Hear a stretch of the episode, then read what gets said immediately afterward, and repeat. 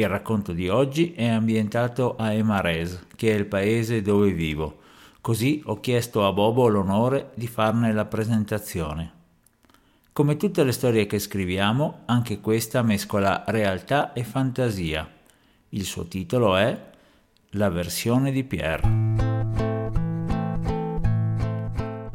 Il Contastorie, memorie e racconti di un artista di strada, un podcast di passaggi a nord-ovest.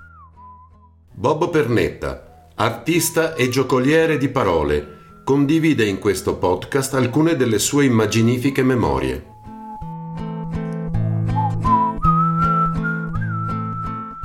Era stata una domenica da dimenticare. Pierre, 16 anni e un ciuffo ribelle, scuoteva la testa, seduto in disparte, al bar di Anna, con in mano un bicchiere di spuma d'or, mentre i suoi compagni di squadra si accalcavano attorno al bancone in formica e soprattutto attorno a Palmino, il loro capitano, un giovane uomo carismatico e mai tanto incazzoso come quel pomeriggio. L'Antorna Gagnà! Hanno vinto ancora! Le volute di fumo dei numerosi avventori rendevano l'aria irrespirabile, ma non era per quello che Pierre aveva gli occhi lucidi. Primavera 1968. Mentre sui giornali arrivavano le prime notizie del maggio francese e gli studenti iniziano a scendere in piazza anche a Torino, a Milano, a Roma, qui si respira aria di rabbia per l'ennesima sconfitta con la squadra di Zan di Montjovet. I comuni di Amareso e Montjovet sono da sempre in competizione. Fin da quando Emareso si è staccato dal comune di Fondovalle e poi durante il fascismo, quando erano stati rimessi assieme ed Emares comandava. Le famiglie si erano mescolate. Molti di giù avevano gli alpeggi qui attorno e qualche ragazza di Somareso di Ravè aveva sposato dei giovani che erano saliti a fare la stagione. Insomma, ci si era imparentati, ma si sa parenti serpenti, e sul campo d'Azzan venivano fuori tutte le rivalità. Lo Zan è un gioco antico, popolare, praticato solo in Valle d'Aosta, anzi nella parte bassa della Valle d'Aosta, dai confini con il Piemonte fino alla città di Augusto. I villeggianti, che a volte si fermavano ad osservare le partite, ci capivano poco. Quelli che si atteggiavano ed esperti dicevano ma è una via di mezzo fra il baseball e il cricket. A turno una squadra difende e l'altra attacca. Lo scopo è fermare quella pallina di legno che in patois si chiama Zan o Chan a seconda delle valli prima che tocchi terra. Vince la squadra che riesce a fare più battute valide o battute più lunghe. Ma che ne sanno quelli di fuori? Che ne sanno della complessità di un gioco che affonda le sue origini nella notte dei tempi, quando i paesi si scontravano sui campi prima che diventassero pascoli? Che ne sanno dell'abilità di imprimere allo Zan gli effetti più inaspettati per rendere difficile la vita agli attaccanti? Che ne sanno di quella complicità che si crea mentre osservi i tuoi compagni far girare la supa dell'ano, la supa dell'ano, ottenuta facendo ammorbidire del pane nero raffermo in una miscela di vino rosso e zucchero, estremamente corroborante. Quella domenica il Montjovet li aveva sconfitti, ma non ne erano usciti battuti. Era stata una gara punto a punto e Pierre aveva giocato bene, molto meglio del solito. Anche se era il più giovane della squadra, aveva portato a casa tantissimi metri, ma non era bastato. Aveva ancora negli occhi i giocatori del Montjovet, ebbri di vino e di vittoria, che saltavano intorno alle macchine mentre loro riprendevano la strada di casa e il loro micidiale attaccante, Cesarino, che parlava con un gruppo di ragazze. Pappe blaga, ma me me retegno formidablo. Non per vantarmi, ma mi ritengo formidabile, con quella cadenza inconfondibile che tradiva la sua provenienza dalla Valtournage. Cesarino era davvero forte e si diceva che aveva accettato di giocare col Monjovet solo in cambio della promessa di avere cena gratis per tutta la famiglia ogni domenica dell'anno. Non si fa così. Questo non è lo sport vero. Lo sport è combattere in campo e fare festassa tutti assieme dopo. Meglio scordarsi della partita e tornare insieme ai compagni. Pier si fece sotto e chiese ad Anna di versargli un bicchiere di rosso. Anna sorrise e in quel sorriso c'era tutto. Per questa volta va bene. Un bicchiere da conforto, ma non chiedermene di più.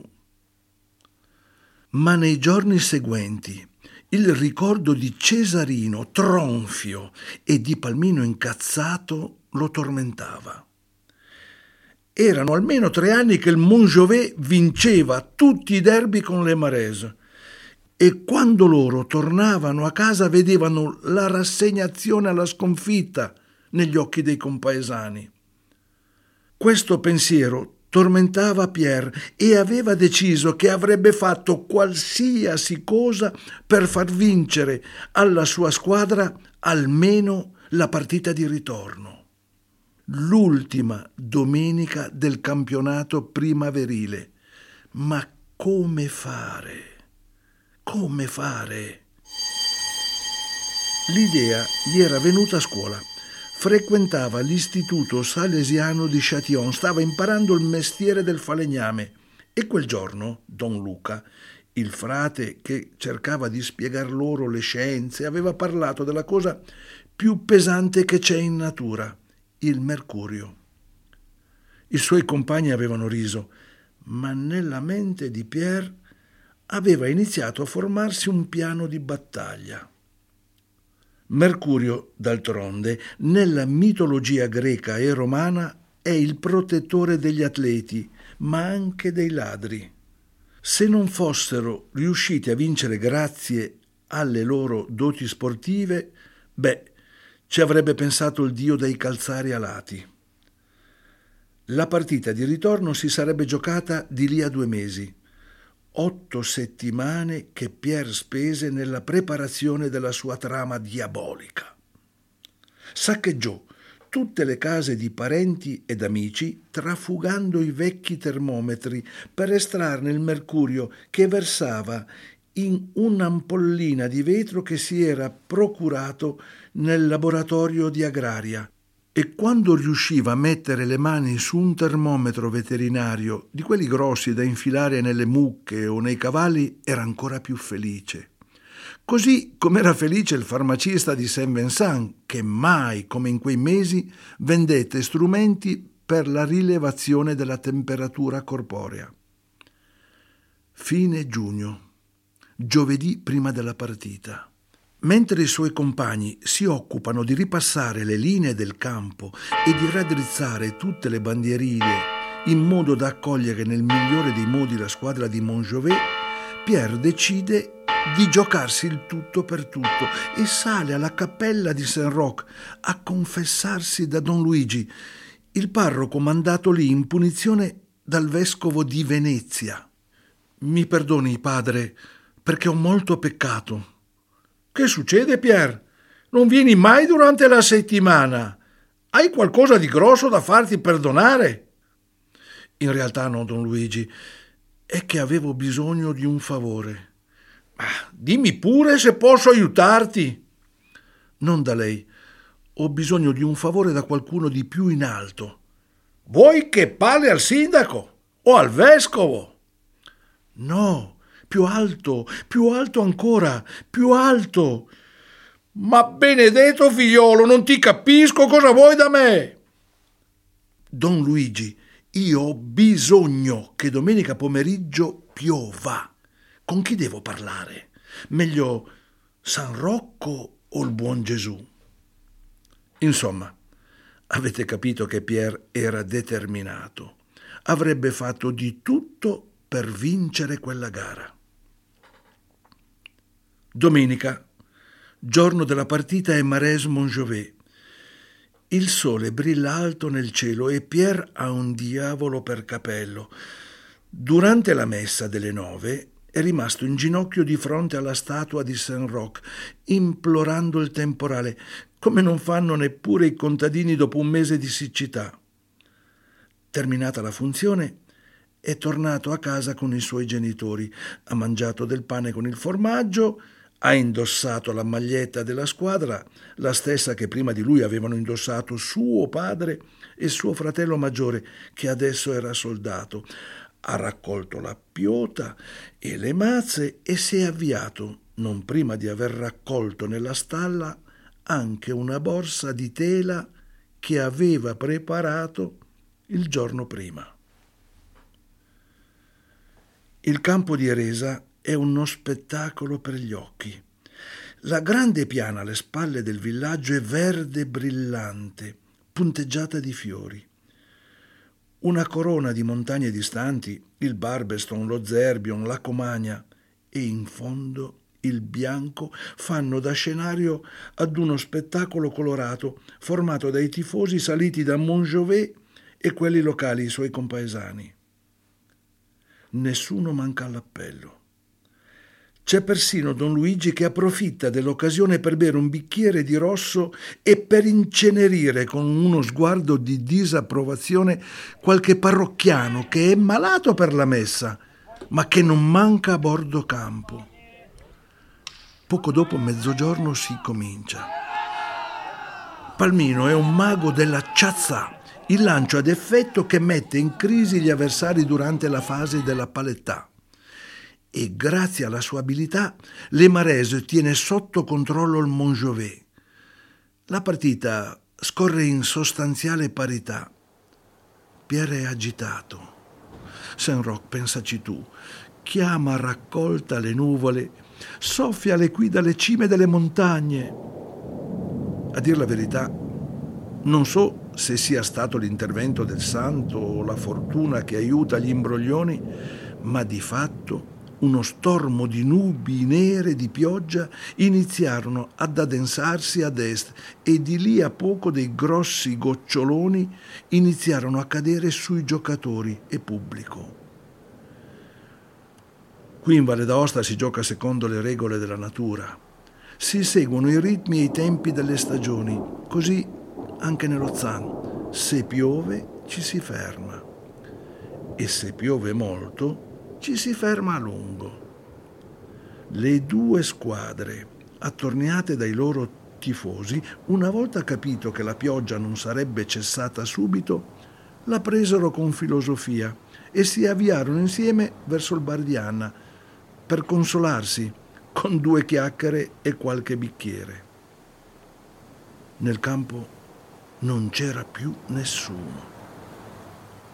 La pioggia scendeva copiosa, bagnando tutto, tranne le piote e le mazze che i giocatori hanno lasciato sotto il tendone. Ma chi è che si aggira furtivo tra gli alberi ai bordi del campo? È Pierre, che con in spalla la sua borsa di tela si avvicina di soppiatto alle piote di quelli di Montjovet dalla borsa estrae un lungo succhiello con il quale pratica dei profondi fori negli attrezzi degli avversari e, riempitoli con un po' di mercurio, li richiude con un tassello di legno che regola con il fido Pinel, il coltellino che non manca mai nella tasca dei Valdoten. Quindici minuti gli bastano per sabotare una decina di piote. Soddisfatto, torna ad unirsi agli altri e a brindare che vinca il migliore. Dopo un'oretta scarsa la partita riprende, ma l'equilibrio in campo è cambiato. La squadra di casa continua a giocare bene, gli avversari invece non prendono più uno zan. Sembra che le piote abbiano vita propria. Si piegano e si muovono a scatti come se i giocatori non le sapessero gestire. In realtà noi sappiamo che sono sbilanciate dai movimenti del mercurio al loro interno. Il pubblico e Maresotto non perde occasione per farsi gioco degli atleti di Montjovet. Se non lo reggete, non bevete vino. Per i boccia c'è la spuma. Fu una domenica trionfale per Pierre e la sua squadra. Il campionato quell'anno non lo vinsero, ma almeno misero fine alla lunga collana di vittorie dei cugini di Fondovalle. La sera i festeggiamenti continuarono fino a tardi.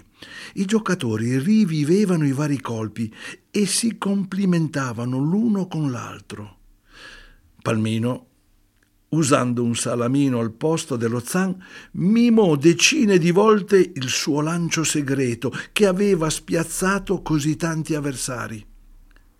Anna dovette far da mangiare per tutto il paese che si era assiepato nella trattoria per festeggiare con i nuovi eroi e persino il sindaco insistette per offrire da bere anche lui, almeno una volta.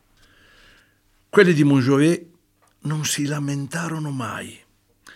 Forse avevano anche loro qualche scheletro nell'armadio. Pier non raccontò mai la sua versione della storia. Un po' perché si vergognava di aver imbrogliato, un po' perché temeva di dover ripagare i termometri a tutti, ma soprattutto per non rovinare quella festa che sarebbe rimasta scritta per sempre nel cuore dei suoi compaesani. Il destino, o forse Saint Roch, oppure Mercurio, hanno fatto sì che oggi, giugno 2023, 60 anni dopo quell'incredibile domenica, Pierre sia tornato a mangiare a Emarese, nella trattoria di Anna, con degli amici nuovi che vengono da Osta e dall'Alta Valle. Loro non sanno, ma vedono le vecchie foto e i trofei che prendono la polvere sulle pareti del locale. Così Roberto gli chiede, Pier, ma la tua famiglia non era di qui? Eh beh sì, ma poi ho sposato una della Cumba Freda e me ne sono andato. E queste foto? Giocavi anche tu a Zan? No, no, non ho mai giocato. Ce n'era qualcuno di forte, ma io non seguivo. Eppure, questo ragazzino qui della squadra del 68 un po' ti assomiglia. Ma va, ero molto più alto e bello. Dai, facciamo ancora un giro di pussa caffè. Gidio, porta l'archebus.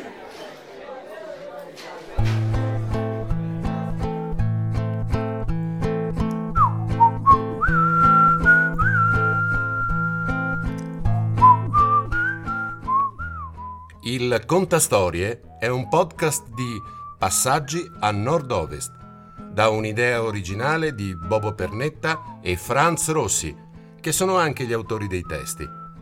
Voce narrante Bobo Pernetta. Paesaggio sonoro e musiche originali di Franz Rossi.